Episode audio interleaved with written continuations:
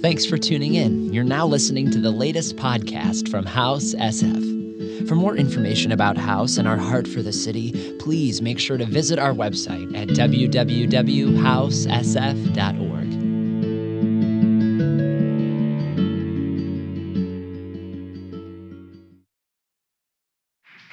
Okay. That was fun. I'm gonna, you know, I'm sorry, this is not a rejection thing. I just, I'm not gonna use this. Thank you, though. I'm honored. Um, all right. Ready? My giant disclaimer before we talk about anything today is I'm probably going to talk about some things that will open up some stuff for some of you in this room, and you're going to be like, wait, say more. And I won't be able to say more today. So if you need more information or want to pursue some of the stuff we're going to talk about today, you can follow me on Instagram or Facebook or go to my website, mikemayashiro.com. My whole team, we're putting a lot of energy and effort into creating more content to help people pursue the things that I'll be talking about today. So whatever we don't get to cover today, you can pursue that. There's so much more available, okay? So I don't know that it's going to all like land soft and complete today. That's my disclaimer. All right. Um, so, uh, my name is Mike Mayashiro, like Melody said. I'm from Redding, California. I've lived there for the last 10 years. I'm originally from Portland, Oregon. Um, and I came to Bethel, to Redding, because God told me when I was at a corporate job in Portland that I wasn't supposed to be there and that He had something else for me. And that's all He said. And so I was like, all right, well, here we go. And I moved, and I actually moved to Japan and lived there for five months, which is how I encountered Bethel and that whole thing. Uh, and so it was kind of a radical journey. It was amazing, changed my life, and then I've been in Redding for the last 10 years. Um, something to note about this, I'm giving you some context so you can understand where we're going to go today, right? Um, I've, I've always been somewhat of a weirdo. My perception of the world and other people and the way that I experience this place has always been, I think, different than what I've observed other people's processes or observations to be. It's always been different. And so I didn't know what that was until I was like 22, like coming to Redding, going to the School of Supernatural Ministry there. I met a friend who mentored me in some of this, and so I want to open some of that to you guys today. Um, so if you guys brought your Bibles, would you please go to 1 Corinthians 12? Um, we're going to go to 1 Corinthians 12. We're going to start at verse 4. So, this is the passage in the New Testament where Paul is describing the gifts of the Spirit. How the Holy Spirit supernaturally enables the church to be able to do things that normal human beings can't do on their own. Um, these gifts are meant to serve the body, right? And contribute and minister and do good. So, starting in verse 4, it says, Now there are varieties of gifts, but the same Spirit. And there are varieties of service, but the same Lord. I'm reading out of the English Standard Version, just in case you're not. um, and there are varieties of activities, but it is, it is the same God who empowers them all and everyone. To each is given the manifestation of the Spirit for the common good. For to one is given through the Spirit the utterance of wisdom, and to another the utterance of knowledge according to the same Spirit. To another, faith by the same Spirit. To another, gifts of healing by the one Spirit. To another, the working of miracles.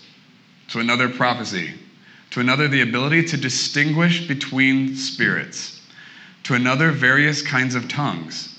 To another, the interpretation of tongues. All these are empowered by one and the same Spirit who apportions to each one individually as he wills. So, if we counted how many times Paul said the same Spirit, the one Spirit, one Spirit, same Spirit, like it's like, okay, dude, we get it. Why is he so repetitive? But part of the reason he had to do that was because the culture he was talking to was supernaturally adept. Like they were tapping into that stuff before they found Jesus. The culture was rife with demonic influences and witchcraft and astrology and all the things, right? So, and they're participating in spiritual activity. They're receiving from spirits. So he's trying to make a distinguisher here, a clarifier. You guys are supernaturally powered, and it is from God. All of this is coming from one spirit. You're not getting this from your spirit guide, and that's not coming from your spirit guide or that spirit or this God or whatever. It's coming from the Holy Spirit. Okay, and so in the context that he's in, he's trying to help them understand all these abilities you're, you're moving in are coming from God. They're right, they're good, they're powerful, and they're not coming from anywhere else. It's all from the Lord for all of us to be able to minister, to contribute, to do great work beyond our own abilities. Okay? And so I, I grew up, I got saved when I was four. I grew up in a Baptist church, so very conservative, really religious, right? I knew the rules and understood what you're supposed to act like in church and how long you're supposed to sit there and when you can talk and when you shouldn't and the kinds of words you're allowed to say and the other kinds you're not allowed to say and who you get to hang out with and who you shouldn't be hanging out with and what kind of movies you're allowed to watch and what you're not allowed to watch and where you can go in public and where you're not allowed to go. I learned all that stuff, right? Lots of behavior modification. Um, it wasn't until the Lord started to speak to me when I was 18 that I started realizing that He was very different than what I had been told. Yeah. That the God of the Bible is different than the God of the church today.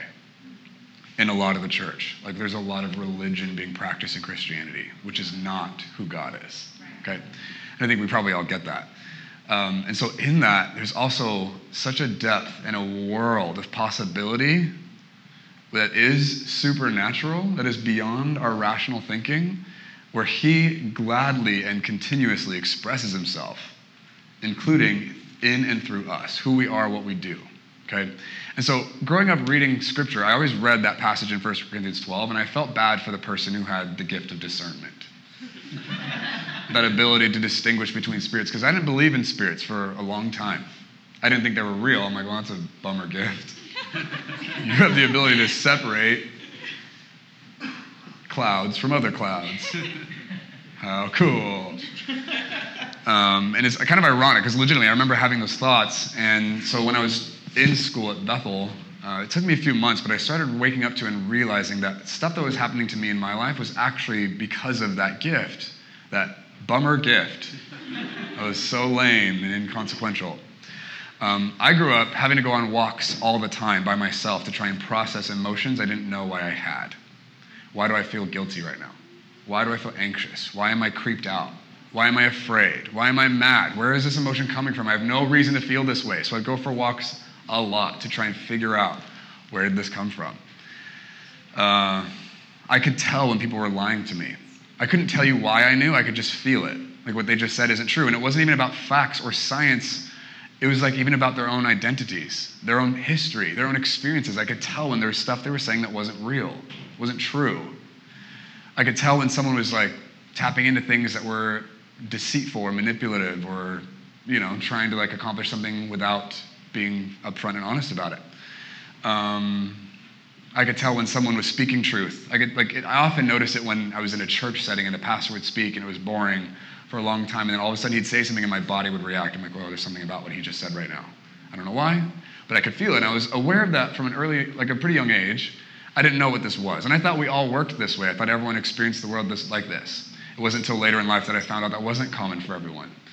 Um, all that to say, what was happening to me was the gift of discernment was in operation, was helping me understand where things were coming from and why, and I didn't know what it was.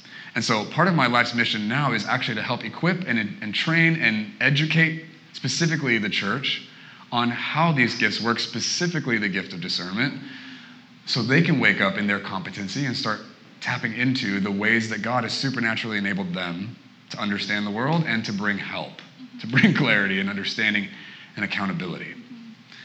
Um, so, by show of hands, is there anybody in this room so far that can identify with some of the things I was describing in my experience, feeling those emotions, not knowing what to do with it? Yeah, that totally happens to me. Okay, all the women. Interesting. you think that's funny? oh, we got one dude over here. I'm not alone. I'm kidding. I'm kidding. All right. Um, The spirit world is a peculiar place. It's very bizarre the way that it functions, especially when you don't understand it. I'd like to propose the spirit world is actually the real world.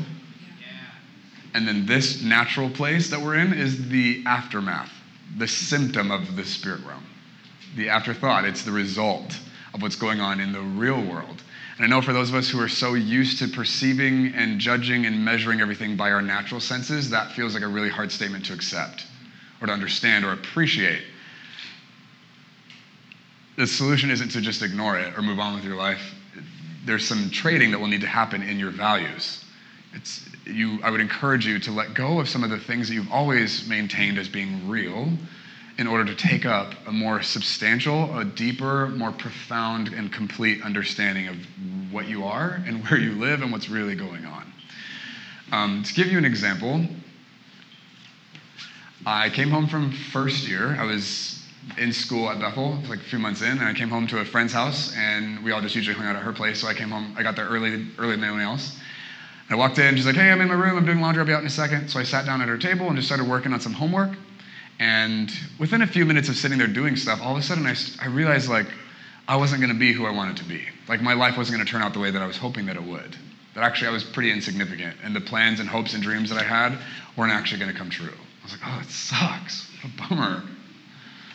And then I realized that I, I didn't actually have any friends. And like, no one actually cared about me. I'm like, what was I thinking? How did I not realize that I don't actually have any real friends and no one really like loves me? This is crazy. I'm alone. This sucks. And I'm like spiraling in this moment. I don't, I don't know what's happening until it's too late. And all of a sudden I'm just like left with this mess, which is my life. This mess. I'm like, what am I to do? And I didn't want to be a drag for my friends for the rest of the night. I'm like, oh, I don't matter and I have no friends. Like, what do I? Okay. And then I logically, thankfully, my mind stepped in, was like, hey, let's logically think about what's happening right now. And I realized, like, five minutes earlier, before I walked into this apartment, I was fine. I had friends, I had a future, I had hope. God had a plan for my life. He had done all these things to help get me where I was. Logically, that actually doesn't make any sense to think or believe that my future wasn't going to happen. And so all of a sudden, as I started like questioning the reality of the insignificance and loneliness of my life, I heard in my spirit in English, it's a spirit. And I was like, what? And I took that bit of information and plugged it into the, into the equation, and all of a sudden, Oh, sorry, by the way. While I'm realizing that my life isn't going to matter, I remembered all these different moments in my life where I tried for things and they didn't work out. They didn't happen. Ways that I'd failed or hoped for things that never came true.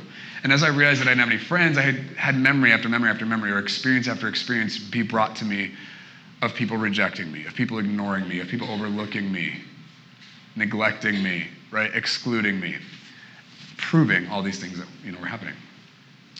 So once I plugged in, oh, it's a spirit into the equation, it was like the spell broke.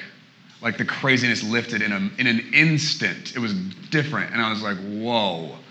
And I freaked out and I learned a ton of things in that moment. I'm actually currently writing an ebook about that experience and everything that I learned from it since. And it has dramatically influenced the way that I teach this subject ever since then. so, one thing I want you guys to understand is that your thoughts and your emotions and your desires aren't always yours.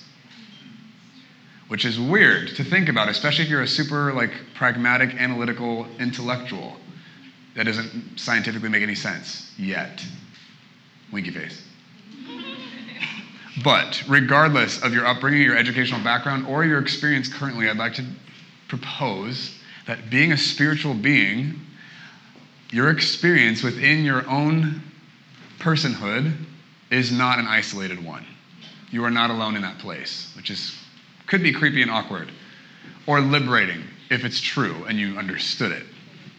Spirits, meaning these beings, these influences, these, this energy force, whatever you want to call it, influence you beyond just the external. They don't just affect your bank account or your car or your relationships, they affect your emotions. They affect your thoughts. They affect the things that you want, the things you're interested in, the, the motives and intentions that you touch.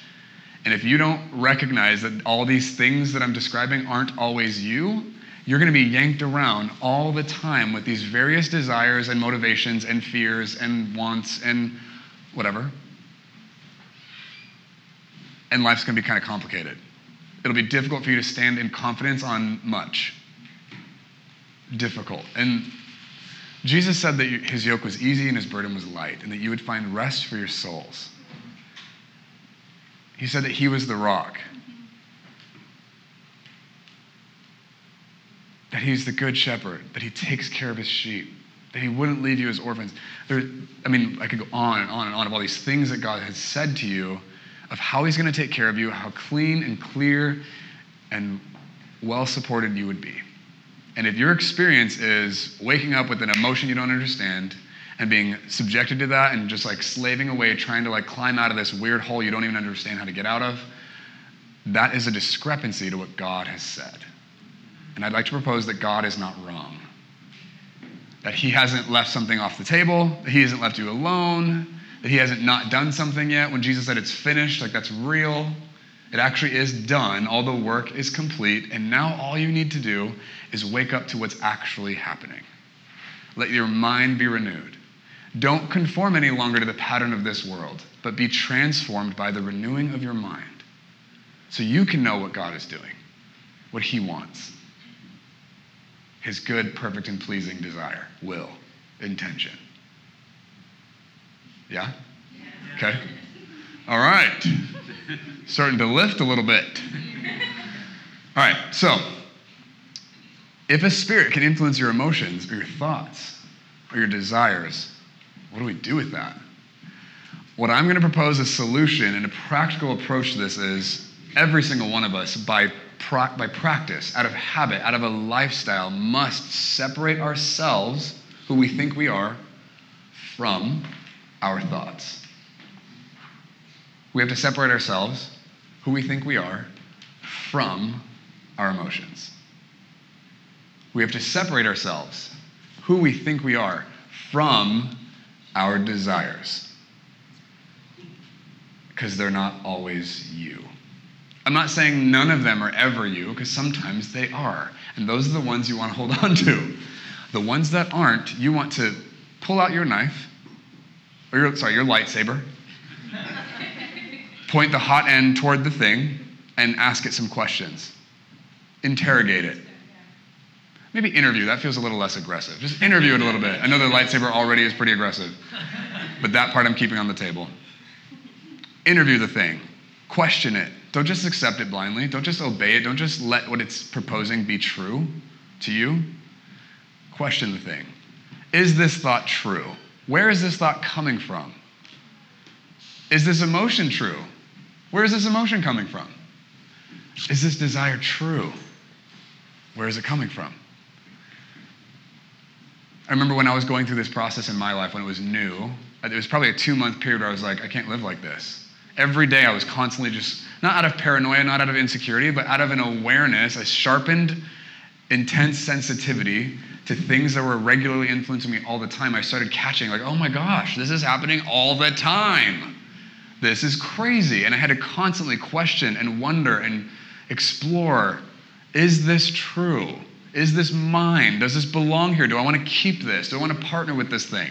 Repeatedly, constantly, all the time, specifically in my relationships, in my ideas of who I thought people in my life were to me. What did they mean to me? What was I supposed to do in this relationship? What was I supposed to give? What was I responsible for? What was I supposed to receive? I had to question all of those things because this was a pretty life changing epiphany, right? And thank God I took it seriously. I didn't just like get hit with this like possibility and then move on with my life. I was like, this is real. And so I followed this thing I pursued it relentlessly and I wouldn't let it go. And it changed my life. It changed everything about how I related to people, what mattered to me, and how I chose to govern myself thereafter. Okay? A few months though, it was a couple months where I like was feeling exhausted. And at one point I remember like having some thoughts where I was like, there's no way I could live like this forever. Like this is not sustainable. I can't teach other people to do this. I can't even do it. Like there's no way this can be the case. Like, there's got to be a better way, or I have to give up. And it felt like at that point, giving up was probably the more practical op- option. I just can't manage this stuff. I can't keep going down this road. This is exhausting.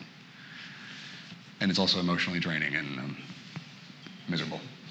Um, thankfully, I didn't give up though, and I had some friends around me who supported this process because we were all kind of going after this in our own way. I, remember, I think mine was more intense and more specific because I was like a science, like a mad scientist, and just couldn't let it go. Just a little bit obsessive about it. Um, but I had some people in my environment who actually encouraged me and supported me and helped continue to validate the possibility that this didn't have to be like this. And thankfully, after a few months, I came out of the woods and it actually got a lot easier. Um, so, what I want to say to you guys, for those of you who are like, oh, this is true and I'm going to pursue this, which I would encourage you to do, um, it might feel like this is exhausting, this is impossible, you can't do this forever. And the truth is, you can't do it forever. That's true. what the, the reality though is you your soul will step in to support and assist you and practices and habits and thought patterns will get established over t- enough time actually time's not the factor enough practice enough repetition you do it enough pretty soon those structures will be established within your soul and your soul will come to support this new change in how you govern and manage yourself and how you perceive and judge the world you live in and as those structures get established it becomes less and less of a drain or a tax on your conscious will, and it becomes more of a sustained lifestyle choice based on the systems that are already at play in your life. Your thought patterns, your beliefs, your habits, your practices, your behavior are all automated systems that you just continue to refine and update or correct or just allow. And as those systems update, change, as you put some concerted effort into shifting the way that those systems are currently functioning in your life, they'll adapt, they will adjust, and they will course correct to what your conscious will has repeatedly decided is the right way. Your conscience might contradict or, or oppose some of what you're trying to go after at first. I know I remember when I started establishing some boundaries with like dysfunctional relationships that I'd had back then, my guilt came in to try and stop me. Like this emotion that we call guilt. My conscience was like, you shouldn't do that. You're a bad person. That's selfish. That's inconsiderate. That's rude. That's too, that's arrogant. That's fill in the blank. Whatever my guilt was coming up with to try and course correct me back to what I thought was the proper way to conduct myself. One thing I'd like to tell you in that process is in this transition period, which won't last forever, but it does last for however long it takes, your guilt should not be trusted. Your conscience is not correct in that space because it's a system that's been so used to a certain pattern and value that when you change it, it's going to fire off problem, red flag, alert, alert, alert, right? And I'm saying in that transition period, you need to ignore the warnings, which is dangerous. I understand there's a lot of room for error in that place. You ignore the warnings and you follow the truth. Because a lot of us in this room right now, our conscience is not lined up with the truth. Some of you can't tell the truth to certain people because your conscience won't let you. You feel guilty. You feel like a bad person. You feel fill in the blank. And I'm like, I'd like to tell you that your conscience is not the Lord of your life. Jesus should be the Lord of your life. And what you decide about who you are and what you can say should be based on who Jesus is, not how you feel. It should be based on the truth, not your conscience. I'm not saying your conscience is a bad thing. It's not. Your conscience is beautiful and helpful. It is a system that's been put in place to help you succeed. But if your system is not in line with who Jesus is, with the spirit of truth, your system is not the leader. Cannot be. It is there to support, it is not there to lead. So, as our minds become renewed and our systems update and align with the nature of God, they'll come in to support a sustainable lifestyle practice of walking with the Holy Spirit, of being led by the Spirit, Paul says.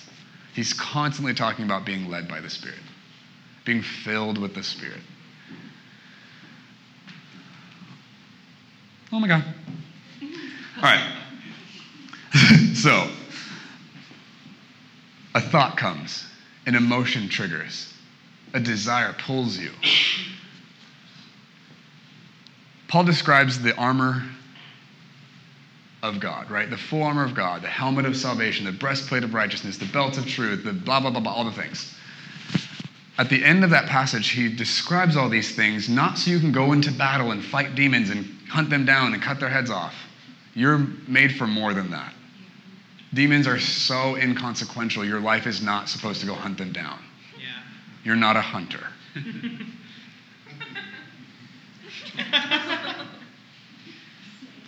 You're a son. You're a daughter. You're a king. You're a queen. Your role in this place is to reign, to exercise dominion, and you have helpers who will go hunt things down for you. You are not the hunter. I know some of you want to be a hunter because you have perceived that as being a noble cause or a powerful position or whatever. But the thing that's caused you to elevate that in importance over your identity is not God. And so we need to let that stuff go. Anyway, so Full armor of God, it's in place so that at the end of this passage it says, so you can stand. So in that day, when that moment happens, when you're being pulled or pushed, when the thought, when the temptation, when the influence is trying to get you to say yes to something that God isn't doing, the armor is on you, it's in place on purpose so you can resist the thing that's trying to sway you. It's so you can be immovable, so you can stand on the truth and not have to bow to inferior forces trying to get you to do something else. And this is available. Jesus broke everything off your life that would keep you from being able to do this. Every single one of you in this room has been empowered. And I know we all have narratives going on in our minds. Our soul has this story that has come in to help explain the discrepancy in our experience from what God said to what's happening to us, right? And I'm here to tell you that story, if it's not lining up with the truth, needs to go. That story is not the truth. Jesus is the truth. He said, I'm the way, I am the truth, and I am the life. No man comes to the Father except through me. You're not going to get to the Lord through your story, through your pain, through your struggle, through your anointing, through your supernatural abilities. You will get to Him through Jesus. Yeah. And then from that place, everything about you, your anointing, your gifting, your story, your pain, your past, all that stuff finds its definition. And in it is redeemed. It's completed. It's finished. Like Jesus didn't just finish doing what he was doing, he finished you.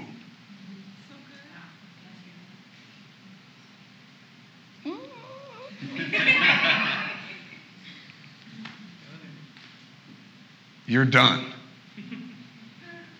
I'm literally done. Jesus finished you. He's not trying to get you to be better. He's not trying to clean up your mess or help you be a better whatever. He's not interested in that. Jesus killed you. That you that you're trying to fix or improve or whatever doesn't exist. Like they're gone. Galatians 2:20 I have been crucified with Christ. It is no longer I who live, but Christ who lives in me. And the life I now live by the flesh. I live in this place. I live by the faith of the Son of God who loved me and gave himself for me. You guys, it's not your job to fix or maintain anything about who you are. Your job is to believe on the one that God sent, which is God. your job is to believe in Jesus.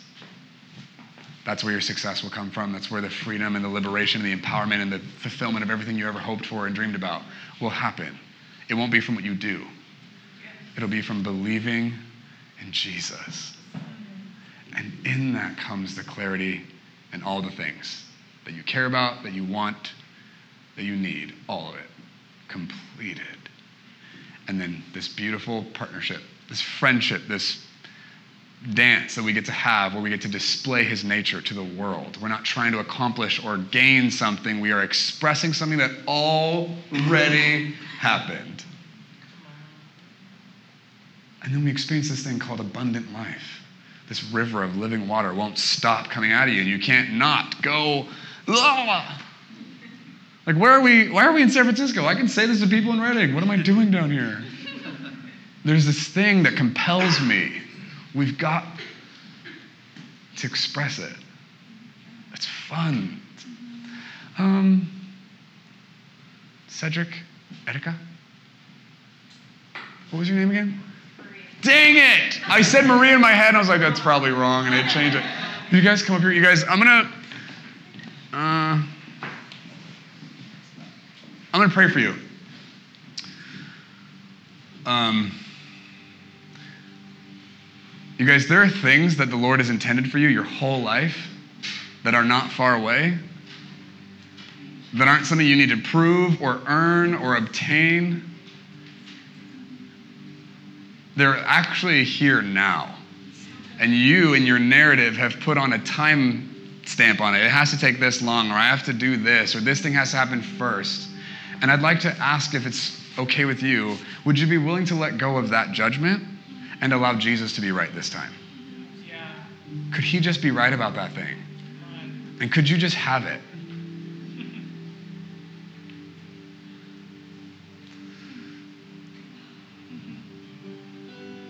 All right. Would you please put your hand on your heart? Oh gosh. And close your eyes. I'm going to pray. And you guys, your job right now is not to speak in tongues. Don't pull on heaven. Don't try and like curtsy for Jesus. I want you to just let the Holy Spirit do what He's doing. Allow it. And anything that shows up in this space right now that tries to oppose that thing, I want you to bust out your lightsaber. Put the hot end toward that thing and question that thing, not God, not you. The accuser of the brethren is not your friend. He's actually a liar. So you poke him with the hot thing and we move on with our lives. All right? Holy Spirit, thank you for your kids. God, thank you that you're such a good dad. Yeah, that you love us so completely, so finally, that literally there's nothing left that needs to be done. There's nothing left that we need to become, that we need to do. Yeah, God, thank you that you finished it. We're grateful and we gladly and humbly just accept your certificate of completion. Yeah, God, we say that you're right, that what you did was enough. That you were right, and every other voice, every other consideration has been wrong all this time. And so we choose to repent for believing the voices, the ideas, the pressures that said that we had to do or be or have something that you never intended. Yeah, so we say yes to your finished work. We're grateful for your blood, Jesus. Thanks for doing it. Thanks for killing us and bringing us back to life. Something different.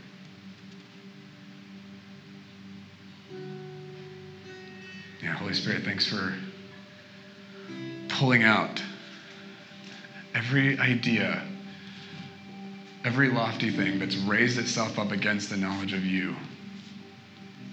Yeah, right now I tear that stuff down. I say, Be gone in Jesus' name.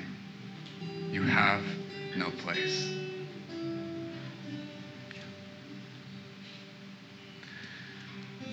Yeah, and Holy Spirit, I ask that you would speak to us. What do you have for us, God? Is there anything that you'd like us to let go of? Anything you'd like us to pick up?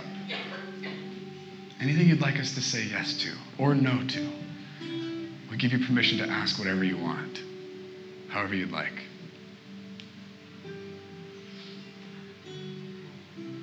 Yeah, God, we trust you. Our hope is in you. We bind ourselves to if you don't show up, we're screwed. It has to be you. Yeah, so we celebrate that, God. We're grateful. And we ask you to grant us the faithfulness to prove to the world that you've been right this whole time, that you've been right about us, that we're new, that we're clean, that we're pure, we're powerful, we're good, we're honest. We're generous. We're gentle. We're lowly in heart. We're kind.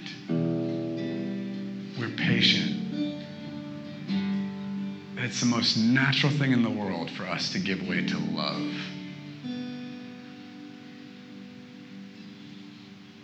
We're joyful. We're a peaceful people. We are faithful.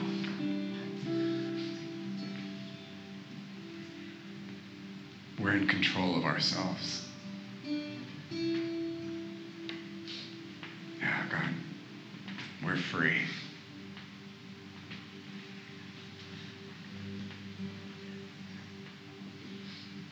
So we declare, God, that you're good, that you are who you say you are.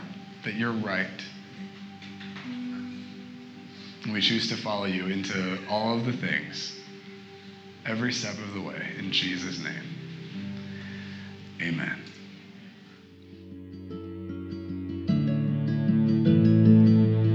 Thanks again for listening to the House SF podcast.